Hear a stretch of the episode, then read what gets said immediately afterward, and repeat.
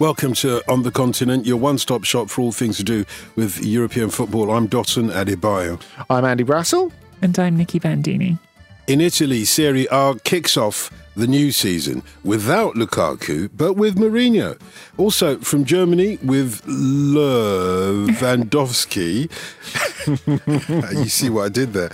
As Bayern already uh, win their first trophy of the season, and after an unlikely thrashing and a dressing room bust up, whatever happened to the likely Lions who, well, last season looked like they were title contenders in League 1?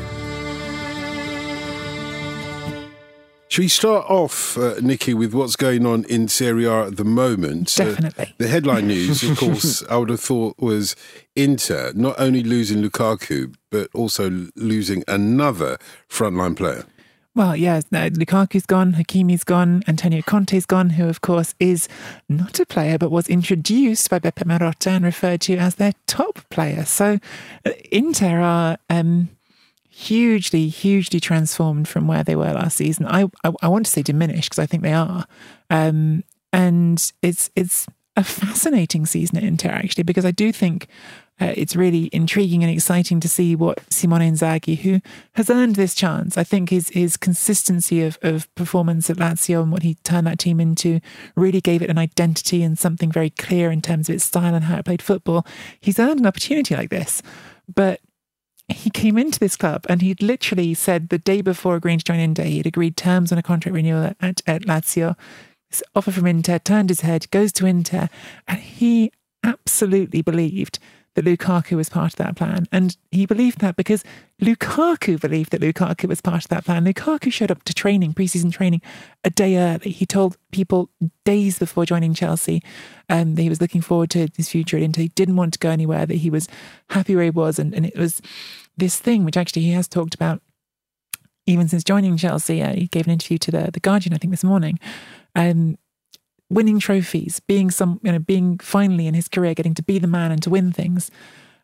But I guess um, money talks. I guess he was sold on the Chelsea project, and it has left Inzaghi with uh, a completely transformed outlook because you've lost the striker who scored most goals for you uh, in Serie A last season, the player who got the most assists for you in Serie A last season, and also the player who the fans loved most of all, the one who was the icon, the one who did drag the team forward, the one who does have two murals outside San Siro dedicated to him, which have both been vandalised, of course, in the last few days. I was going to ask about those. Um, it's it's so transformative, and mm. and so far in terms of replacing him, they brought in Edin Dzeko, who, sure, that no one's questioning Edin Dzeko's talent, his pedigree, but he is 35 years old. He is a player that Roma were desperate to get off their books because his salary was just one of those burdens on them, and he was injured a lot last season, was out of favour um, at a certain point in Paulo Fonseca it it looks really bad. It looks really bad, and I think even I've had to sort of check myself a little bit the other day because um, you say all these things. You also point out, by the way, Christian Eriksen. We still don't know if he'll ever play football again. You know, it it seems un, it seems hard to imagine it happening, but he hasn't yet sort of made that statement that he won't. So even I've sort of looked at all that and thought, well, this is completely catastrophic. Take a step back and you can say, look, this team still has everything from the back three that was the tightest defence in Serie A last season. Really good defence. De Vrij, Bastoni, Skriniar, brilliant. It's got Nicola Barella and Marcelo Brozovic in central midfield. Stefano Sensi, if he can sort of stay fit enough and, and, and reach those levels again. It's a great core in midfield. Added Calhanoglu as well. Added Calhanoglu from, oh. from, from Milan. It's got Martinez up front. This is not suddenly a team of scrubs, but you still can't turn away from looking at this in the big picture and going, God, it's it's a lot less than what it was last season. But that's what it's about, really. It's about confidence, isn't it? Mm. And it, it reminds me a little bit, although it's a different reason for making those sales, um, to the Monaco team that won the 27 ti- 2017 title in France, because they had their plan. Um, we've discussed it before. You get rid of um, Bakayoko, Bernardo Silva, you balance the books, everything's cool. And then they make that sale too many because they're offered more than three times what they paid for Benjamin Mendy, world record fee for a fullback, and then at that point, it's it's a great deal on a on a on a financial standpoint. and clearly they needed to make the Lukaku deal into, but it's I mean, I mean, even more so with him because he's such a talisman. Is it the sale too many where it rocks confidence? And what has happened before that's rocked Lukaku's confidence in the project? Mm. Yeah, I, I, I think that's a, a really, really fascinating parallel. And I agree with you about the idea of a sale too many. Hakimi was, everyone knew Hakimi was going. And yeah, It's a good price in this market. Yeah, yeah, it's disappointing, but you've had him for one season and you've got like a, something like two thirds in, in, increase in his value in one season. You've sold him. You know, that's business that you can understand, and you can also look at that and say, yes, he was really good, but we we can we can find something that works in that position. Lukaku, again, it, it's not just about his talent; it's about what he represented in that project, in that team, the He puts a personality shift he in, doesn't he? He does. He puts the team on his shoulders, Dot, and he mm. really did it Inter. Like he he was so relishing being the man there, and mm. Inter so wanted him to be the man there. And I think that's really really stark contrast with some of the places he's been in his career. I think he got that at Everton, but at Everton the project was not as ambitious as Inter's. Whereas at Manchester United, I don't think he ever was treated like that.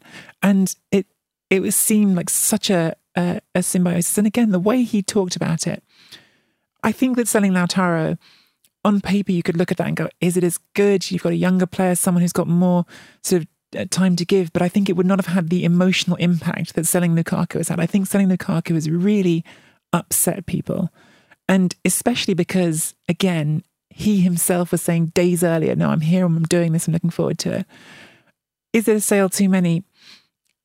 Again, I I don't I just don't see that you can replace what he gave you. And that and that is a really, really big open question for Inter. Look, the transfer window isn't closed. So No. maybe they can go and do some business that makes you feel better about this. Um, but I- I do think that um, it's a pretty tough ask to sell two players that important in one summer and not come away from it with your uh, aspirations uh, hugely, hugely dented by it. I think in terms of choices, it's interesting, isn't it? Because you, you were saying it would have been better to sell Lautaro than it would have been to sell Lukaku. And I agree with you. The, the question is if you sell Lautaro, can you keep Lukaku? Well, yeah. Does, does that shake his confidence? I mean, maybe, maybe this is just me speculating here, but if they, he, the thing that changes his mind clearly is he knows the club has got to make more sales.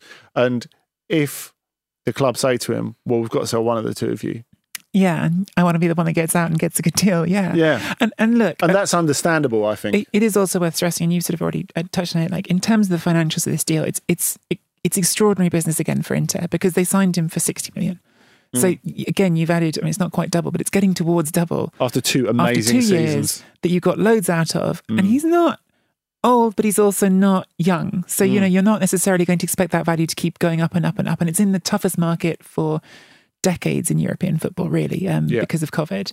So financially, it's it's a better deal than I think you could get for Lautaro right now. And there is a case that Lautaro has got much more to give in his career. And and funnily enough, in that dynamic that you just talked about, Andy, you, it's a it's a thought I hadn't really thought about. And now you say that, I think to myself, yeah, I think if Lautaro goes, Lukaku probably is saying, "What's happening here? What's the project? Am I do I want to be here?" Whereas Lukaku going, I can imagine uh, Lautaro looking around and going, "Okay, now I'm the man." Yeah. now I get exactly. to do this. Exactly. Um, and actually, that is something that I think Lautaro might might want, even though I think he also loved playing with Lukaku and There's- they had a brilliant partnership. There's been a bit of fishing for a new contract already, hasn't Mm. there? Well, they don't waste time, do they? No. Um, the the clearly, and what you said, Nicky, about your ambitions being diminished, the expectations from the fans won't be as great, I imagine, this season. No, I mean, well, I think expectation in terms of what they think will happen is is is obviously gone down. That doesn't mean they're happy about it. no, sure. um, a furious fan base at Inter at the moment. I mean, mutinous, um, um, I would say, in terms of their uh, relationship with the um, with the ownership and and everything that's gone on. I, I, it's extraordinary because when they won the title, you had fans literally singing uh, homages to Steven Zhang, the club president, and then within days, you've got open letters from fan uh, fan groups that are hostile, that are furious, that are um, you know telling them to to to shape up or ship out, basically. Which I mean, look in in the long run. I can't see Suning staying involved in the club anyway because the Chinese investment laws, the way they've gone out, it's just not practical. But they need to find a way of getting out that isn't uh, disastrous for them, which is uh, going to be complicated at this point. I mean, that's the question. Are they remembered as the owners who brought the title back after a decade, or are they remembered Yeah. as the owners who lost Pirelli from the shirt? Right. I mean, that, that's that's that's maybe a loss a, a loss too many. No, there is like a real loved and lost thing here, right? Like, would you rather, as Inter fans, um, assuming this doesn't lead to sort of total catastrophe and bankruptcy or something sort of unthinkable, would you rather have had that one year of, of smashing Juventus and, and getting back on top and then lose it for a while? Or would you rather have uh, plodded along in, in fourth place? Uh, and not even fourth place, they have been in some season recently. So. That is that is the thing, isn't it? Uh, like if you go back to that that f- that, that run under Mancini and Mourinho, Mm. they, they're not beating amazing sides in the league. Yeah. This is different, even if it did end up with a treble in 2010. But I mean, there must be a sense, I think, with Inter fans of here we go again with Allegri coming back to Juventus. Although I, I tend to think they're in a bit of a weird spot because the, the squad needed a bit of reconstruction when he left. It still needs a bit of reconstruction now. They're further away from the Champions League than when he left and a, a realistic pop at it. Although maybe they've moved away from that, we have to win it, which is just a really unhealthy way to, I think, run any club. The, the question for me, and I've touched on this elsewhere, the fact that the best bits of Juventus last season, with all due respect to the goals that Cristiano Ronaldo scored, is where Chiesa and Morata click. But all of a sudden, we're talking about a new contract for Dybala, who's a favourite of Allegri. They can't shift Aaron Ramsey, which is why they haven't brought back Miralem Pjanic yet. Mm. But it just feels like he wants to run it back. Yeah, I, I definitely think there's a a whole series of of intriguing dynamics playing out at Juventus right now.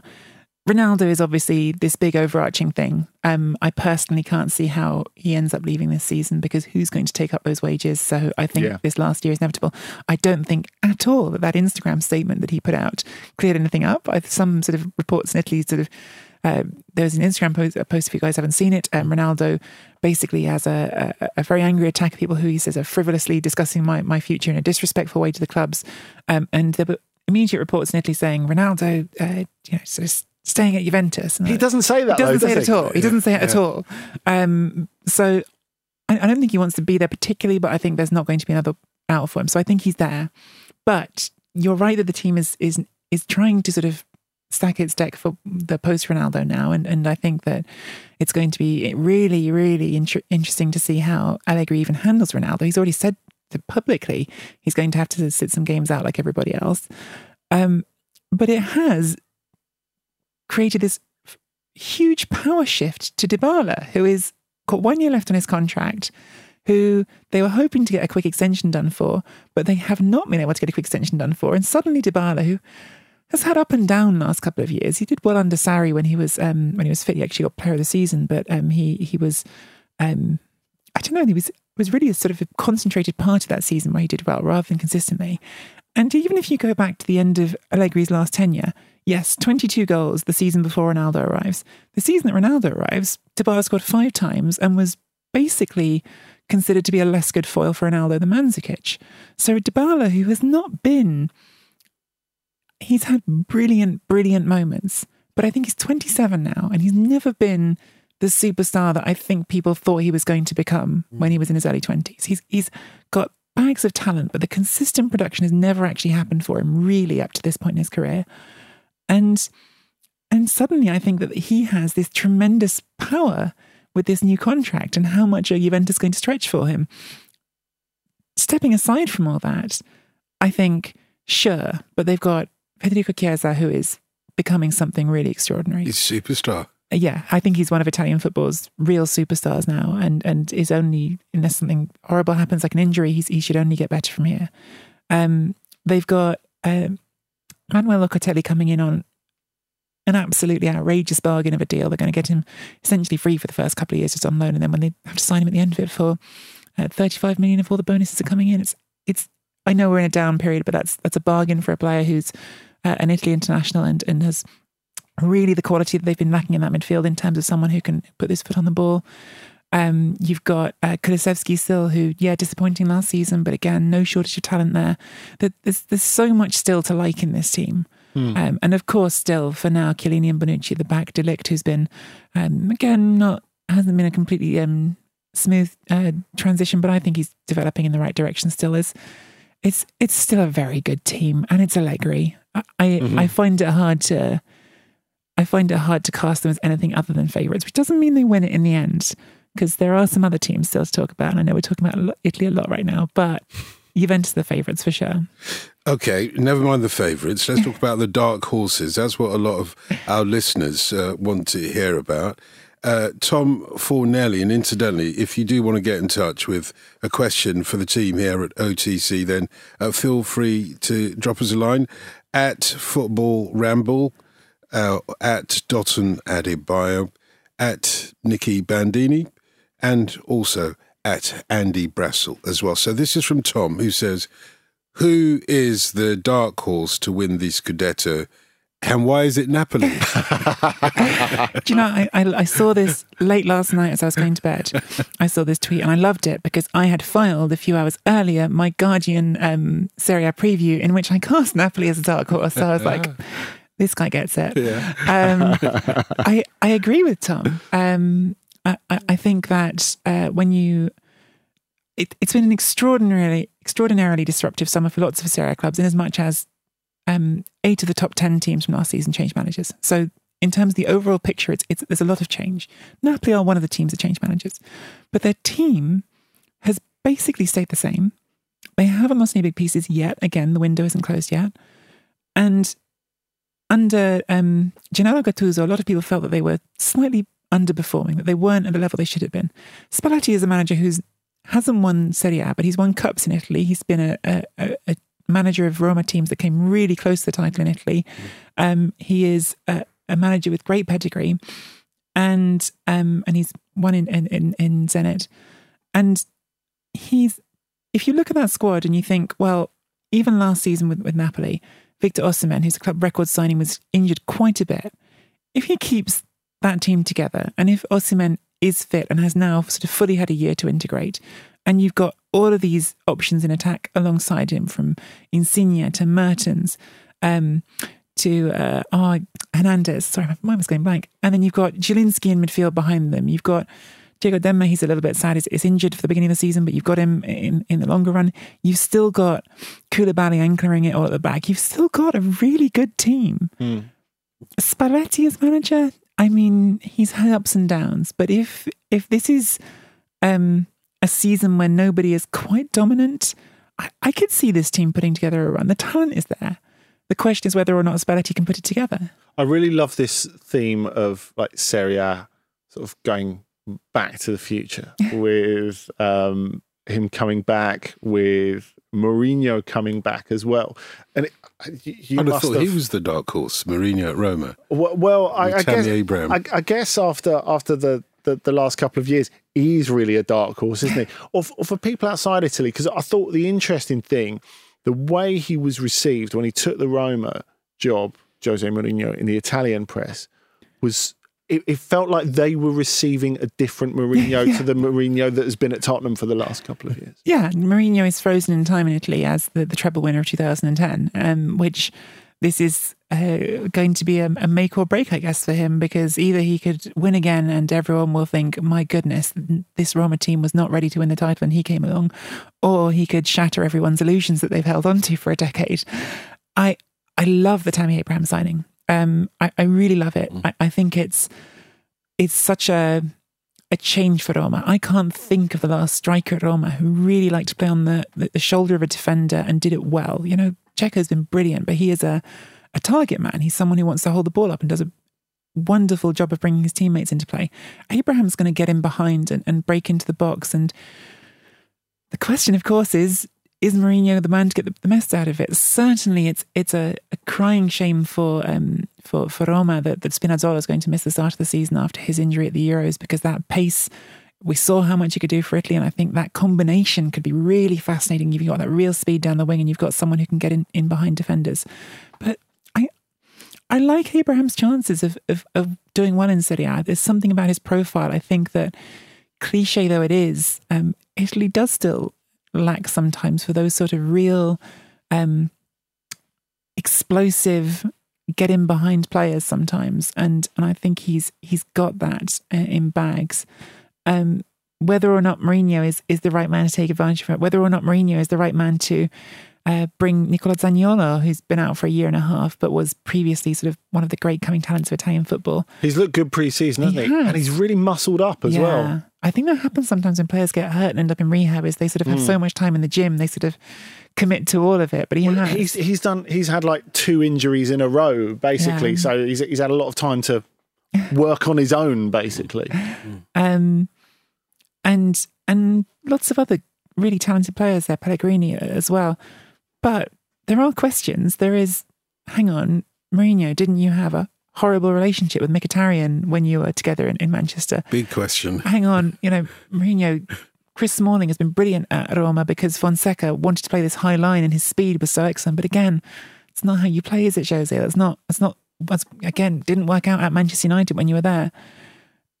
We'll see. Uh, Mourinho, I think, has probably the greatest opportunity he could have found himself in European football, pretty much, to reinvent himself because Rome has the attention, Rome has the mm-hmm. prestige, and Roma haven't won in a while. So the opportunity is, is there to really write uh, an extraordinary new chapter. But those of us who have paid attention to his last decade, um, and especially the latter part of it, really, it's unfair to say that the whole decade hasn't been hasn't had its highs, but it's it's hard to it's hard to remain optimistic that we won't see the bad Jose. Yeah. May have lost his mojo. And it hasn't gone unnoticed that Italy have won everything this year, from the Euros to the Eurovision Song Contest, 100 metres uh, final in the Olympics, and 4x100 metres final as well, men's finals. So they must fancy themselves uh, ahead of the World Cup. They must really fancy themselves. Oh, well, look, um, Mancini said before, well, certainly the day he got the Italy job, first press conference, he said he wanted to win the World Cup, not the Euros. He said the World Cup, and he said, but of course, the Euros come first. So step one completed. Let's uh, hope. After after that year, Dotun, I strongly fancy an Italian team to win Serie A this season. yeah, we'll see. We'll wait for that. Don't make your predictions too soon. you know, he is a specialist in failure. Uh, I'm not. I'm not.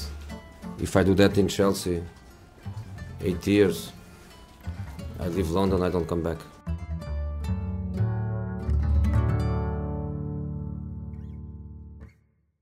Over in Germany, Bayern Munich have already won their first trophy. Give other, give the other teams a break, for goodness sake. We know you're going to win it all. Look, they've only won five out of the last six Super Cups. I think that's very egalitarian. Um, it always feels um, to me as if the, the, the DFL Super Cup, the German Super Cup, has a little bit more about it because um, I think for a number of reasons. I think the scheduling this season, the fact that it's after the Bundesliga season has actually started, makes it feel a bit more live. I think the fact that it's at normally the Cup Winners' Stadium as well, I think that makes it a little bit more special rather than it being displaced like happens with French and Italian Super Cups to you know emerging markets and, and, and what have you. So it does feel like a proper game, and the fact that we're getting an early barometer of where Bayern and Dortmund are, there's a huge amount of optimism around Dortmund at the moment. Marco Rose has made a, a good immediate impact.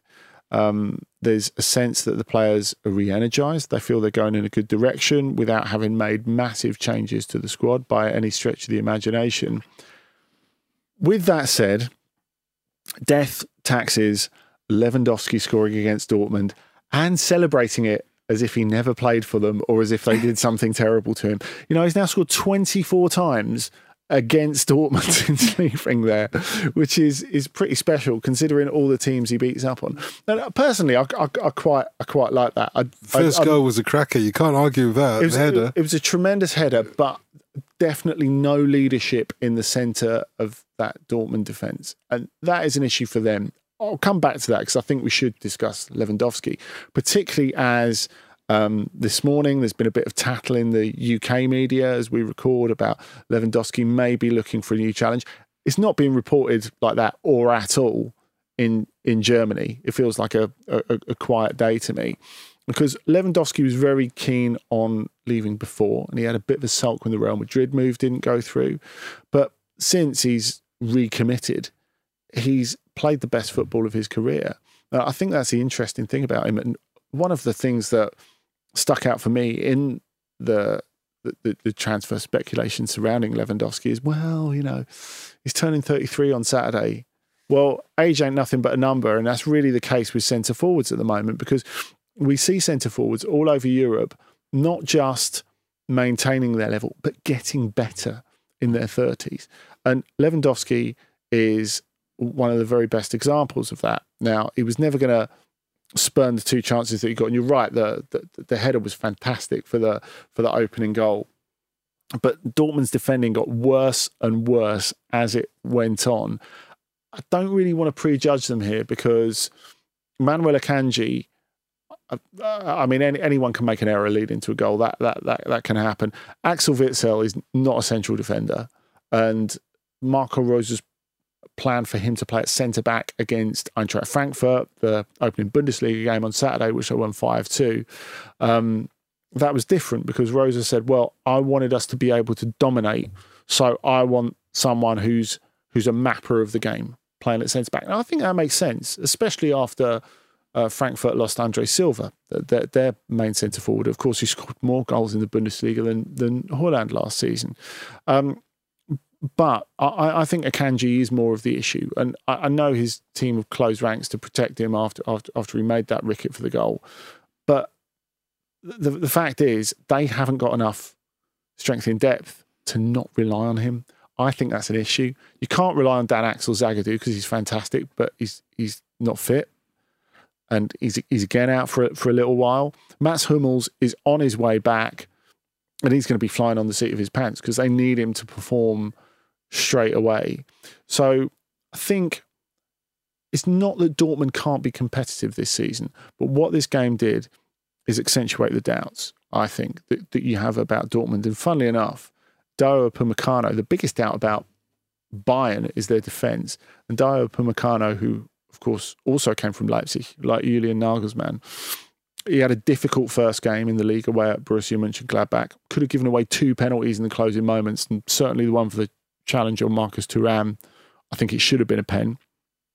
But for him to respond in the way that he did, one of the things I like the most about Upamecano, he can have a bad game and then just it's history.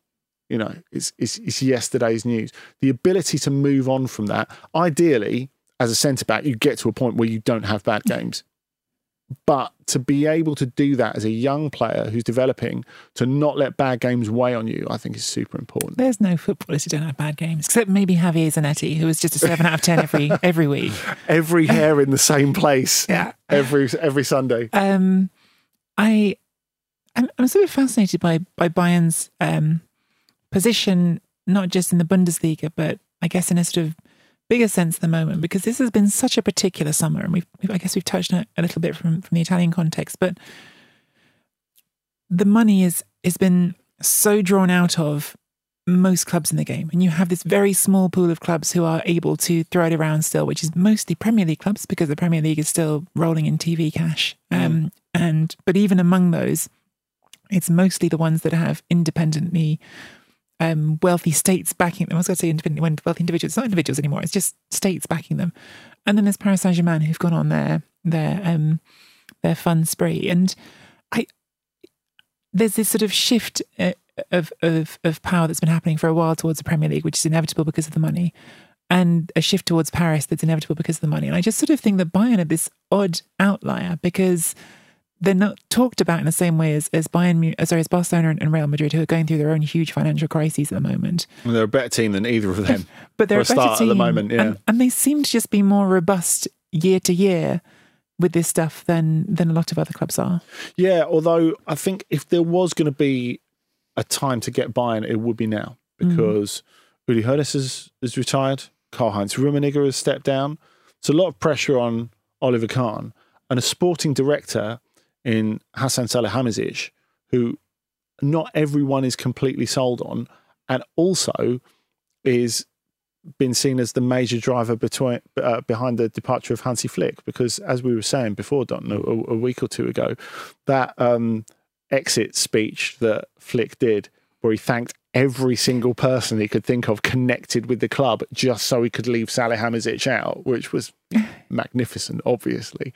But that that puts a lot of pressure on him going into this season. And as you say, in terms of the market, there's not really a huge amount of room for him to like show his chops because they're being sensible. Mm. I think if they really wanted to push it, they could, but but that's not the way that Bayern roll. That's never been the way that Bayern have rolled. And what they're saying at the moment that that they're in position, they would like to think to maybe buy Marcel Sabitzer from um, from Leipzig, who would make a big difference to their midfield. I think you get him quite cheaply because he's only got a year left on his deal, but they feel that they need to get an outgoing over the line to get that off to to make the numbers work. And, and Nagelsmann, who I spoke to earlier in the week as as, as part of um, a, a, virtual event that the Bundesliga did around the Super Cup, um, he said, "Look, you know, we, um, we we we need to just wait. We need to be patient." This is this is um, very much a, a, a long term thought rather than right now because it's it's very clear it's not happening right now and a, and a provocative thought. But I was just thinking when you were talking about Lewandowski and how readily he enjoys his goals even against Dortmund. There's not a world where Haaland becomes another player to make that move down the line, is there? I, well, I, I guess that it's not impossible to see the stars aligning, but I think the difficulty there is Haaland. A lot of people in Norway, and we're good friends with one of them, but but but believe he'll end up at, at, at Real Madrid. Yeah. Um, Although that, you know, when are Real Madrid going to have the money again? well, yeah. We'll um, although he's he's more affordable next summer, so mm. I mean, get saving Florentino.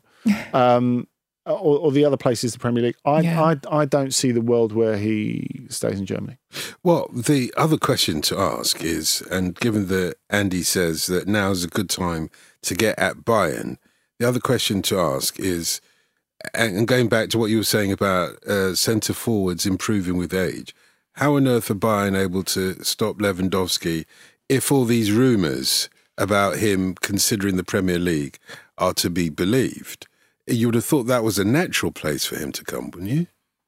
I'm. Uh, if it depends what his goals are, I suppose. Uh, if he wants to uh, uh, where he can go to a top club in any country he wants to. So if he wants to have that experience in the Premier League, he could. If he wanted to go to Spain, still he could. If he wanted to go to Italy and, and, and, and win a title there, I'm sure he could. He could do that wherever he wants. You know what? I think he wants Dortmund. I think he wants to score against Dortmund every single well, that, that, that, that can be arranged as well in the Premier League if you're in the Champions League, amongst other things. But no, if we're if we've got a Premier League where people are talking about 150 million pounds, you know, kind mm. of crazy money for a centre forward who would you put your money on? You know, if you were a chairman of a club, would you put it on Harry Kane, no disrespect, or Robert Lewandowski? Oh, well, Harry Kane is younger is the reason you would spend it on on Kane. Well, centre forwards get better according to well, Andy's thesis I, with age I, currently. I, well, then buy buy Kane, he'll be amazing in eight years. I, accept Andy's thesis, but I think it's got a limited time window still.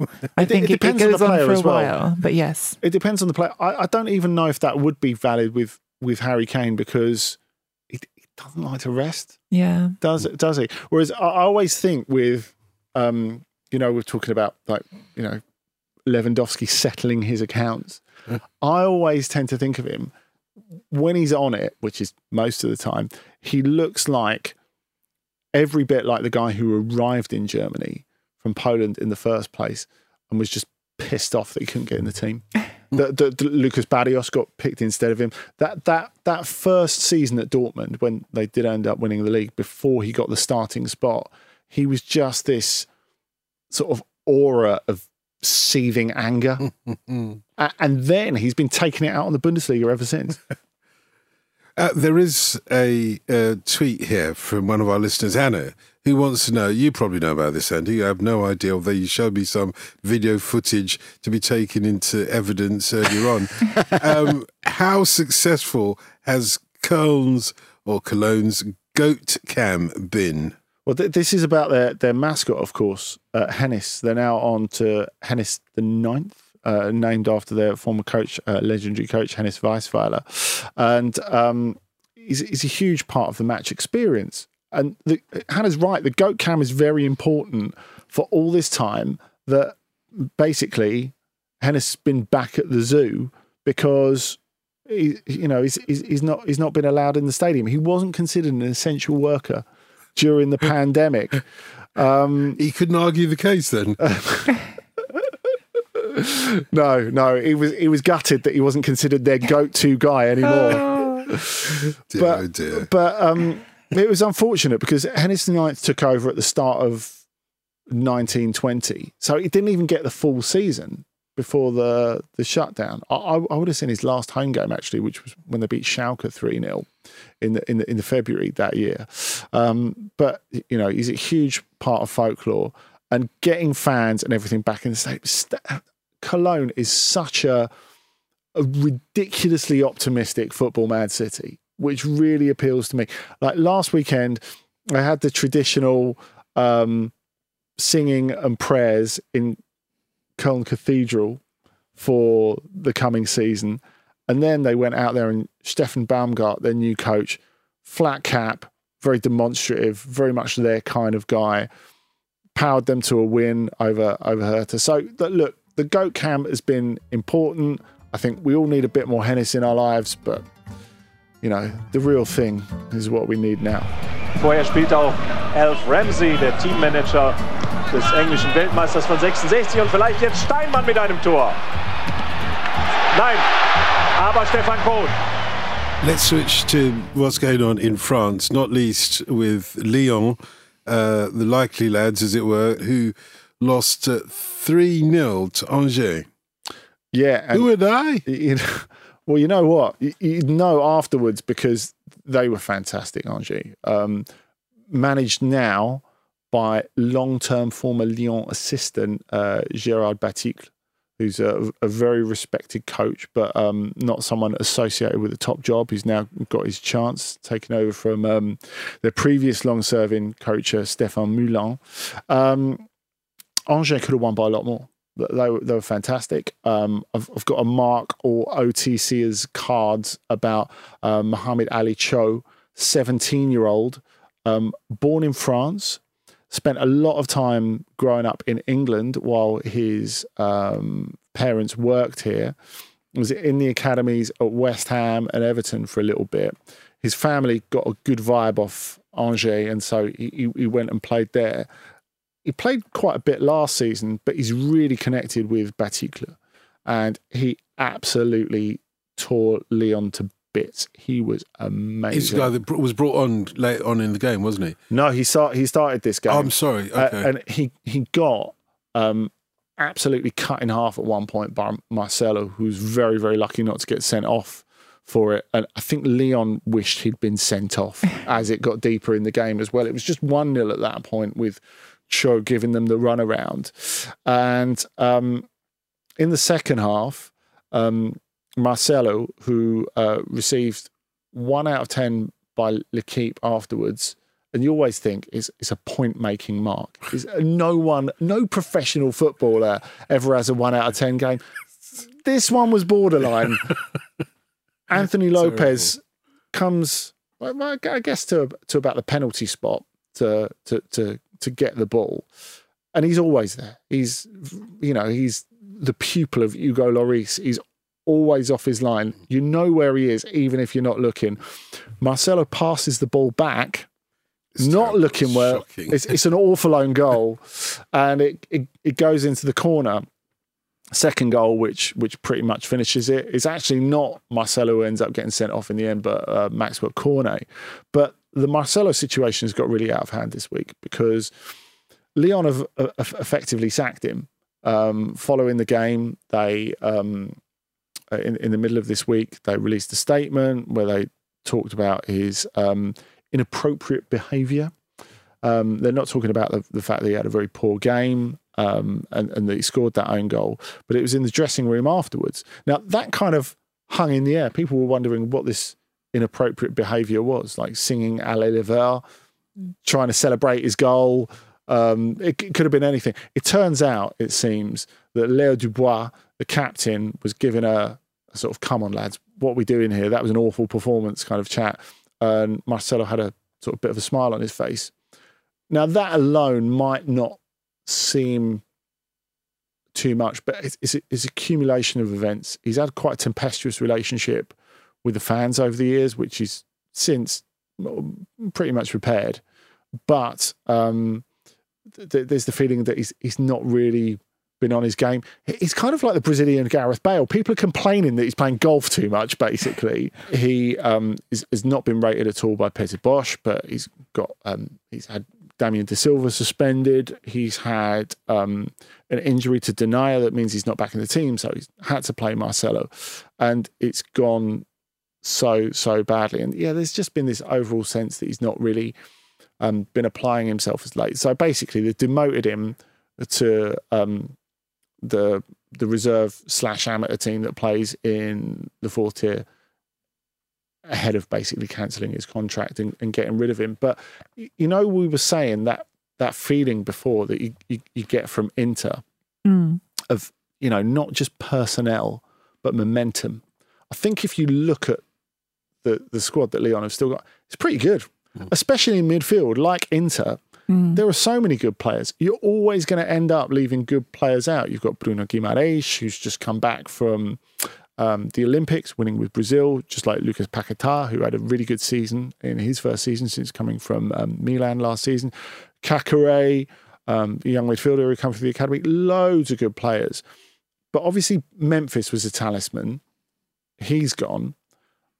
Peter Bosz has really struggled to get his targets in. And he really seems to have struggled to get his ideas across because there's so little cohesion in that performance it almost seems to me, I don't know if I'm being a bit cynical here, but the Marcelo thing has drawn attention from the fact that Bosz's ideas don't appear to be working at all. I, I was interested by exactly that thought um, because I saw there's already fan groups up in uproar, and and and um, one of the ultras groups I think that put out a statement, sort of basically saying directed to the owners rather than directed to Bosz, saying you still need to give uh, put your faith in Bosz. You need to do like this and that and support him. Mm. And that is interesting, isn't it? The new manager comes in, has a catastrophic result, and we're not talking about the things that he did wrong. It's all about what one player did wrong, which, I mean, it was a very, very bad game, but. But that can happen. Yeah.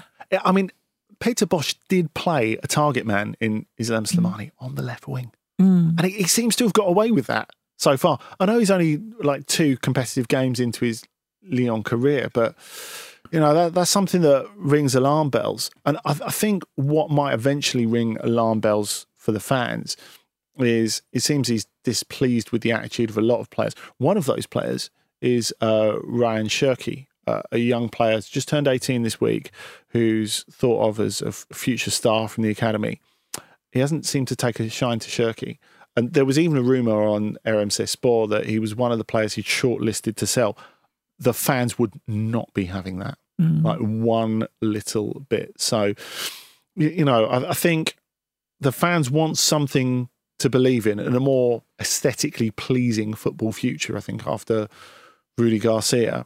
But bear in mind that, as we said, this was a team that was in with a chance of the title with a couple of games left last season. And yeah, they're in disarray it's, now. Is is is that? I mean, that even that, like in in with a couple of games of the title, is is there a mindset amongst everyone now after the summer at PSG that well, that that's not a thing we talk about anymore, or is that still still a hope? Well, I, th- I think after those first couple of games, but I, I think with PSG, they've if if it was a trailer for for a film, if you imagine the season being a film and the first two games that they played against Troyes and Strasbourg with a trailer there's enough jeopardy in it for you to want to watch the rest of the film because they've played in this like quite flaky way. You know, they, they, yeah. they had their difficult moments against Strasbourg, especially when they couldn't cope with Ludovic Ajorque, mm. their, their, towering striker. And in the first game, they went 1 0 down to Troyes. Um, Navas, who obviously is under huge pressure with uh, yeah. Gigi Donnarumma arriving, he played in that first game as if you come and take my place off me. He made some really important saves, which helped them win that game in the end. Okay, it's time for a, a brief look at your picks for game of the week. Andy, do you want to go first? Um, I am going to go Saturday night. Athletic versus Barcelona. I think is going to be great. Of course, two of the teams who uh, voted against the CVC deal. I'm sure that that will be the chat in the stands beforehand. Um, San Mamés with fans back in it. I mean, we know they're not full in Spain yet, but I think it's going to be pretty special. And we're getting back to Athletic being a difficult place to visit. Though I saw enough from Barcelona in that first game to think, you know, they they they could be okay without Messi. Oh, I just love Memphis as the star. It's brilliant, brilliant. Although Messi will still be in the backdrop somewhere in the conversation. I imagine. Yeah, I'm, I'm not quite arguing before you before you tweet in. I'm not quite arguing that, that, that Memphis is ready to fill those shoes. But he was Nicky? very good against Real Sociedad on the first day. Forgive me if this turns out to be the way that it could, because we were talking before about him, but it has to be Mourinho's first game back. It's Roma against Fiorentina. Will we see Tammy Abraham right away? I hope so. Um, and uh, it's it's fascinating because it is the beginning of the the, the new Mourinho chapter, but also this Fiorentina team, at least for now, might not be there by the time we get to the end of this transfer window. But Dusan Vlahovic is, is a player that you want to be watching at the moment. Brilliant last season, 20 goals, uh, 21 years old, I think. Um, and he's got a, a bright, bright future ahead of him, whether it is in Florence or, well, sooner or later it will be elsewhere. Whether it's this summer, it's elsewhere, we'll see. But um, Fiorentina, uh, fun to watch for that reason. But I don't know. You sometimes you have to go with the spectacle, and I think that Mourinho is a spectacle, at least in narrative terms. Good choice. Good choice. What's football without the narrative? Now, just a reminder that you can tweet us at any time during the week. Uh, tweet at, at Andy Brassell, at Dotun Adebayo, at Nicky Bandini, or at Football Ramble, as CJ has done. Um, I know it's the beginning of the season, but nevertheless, the question is give us hope. Where might we see a traditional outsider win their league this season? Anywhere? In Europe? Well, I, I touched on, I think last week, I think I touched on PSV Eindhoven, who um, beat Ajax 4 0 in the um, Johan Cruyff the um, their equivalent in the Community Shield, their, their, their Super Cup early on. Um, I, I really like PSV early doors. Um, they- they- they're really good against Benfica in the Champions League last night, despite losing the first leg 1 0. Vlachodimos had to have a uh, 2 1, sorry. Um, had to have a really good game to, to, to keep them from going back to Eindhoven with a draw. The second leg will be a banger, and you can add that onto game of the week for, for, for next midweek. Um, so, uh, yeah, the, the, the Roger Schmidt comeback starts here. Um, because given that I know people will say PSV are a big club, etc., etc., they've spent money. That is true. Compared to Ajax, you think after the money from De Ligt and De Jong and the Champions League semi final money, they should be like in, in a league the size of the Netherlands, they should be like impregnable for the next six, seven, eight years after after that. Um, I guess the other one I would earmark is Portugal. Oh, they're not really an outsider because, of course, they're champions. They only lost one game last season, but it needs reiterating how incredible it was that Ruben Amorim got Sporting to win the league. And you know what? I think I actually think they could do it again. They've looked really, really good at the start of this season. I- don't think I can top Andy's answers. I, I, I would say again, if if there's a team that's going to surprise people in Italy this season, I think it would be Napoli. And Napoli are not a team that get to win titles, so keep your eye on them. Imagine winning Serie A in an Armani kit. like, like, th- th- there could literally not be a more Italian thing. It's going to happen.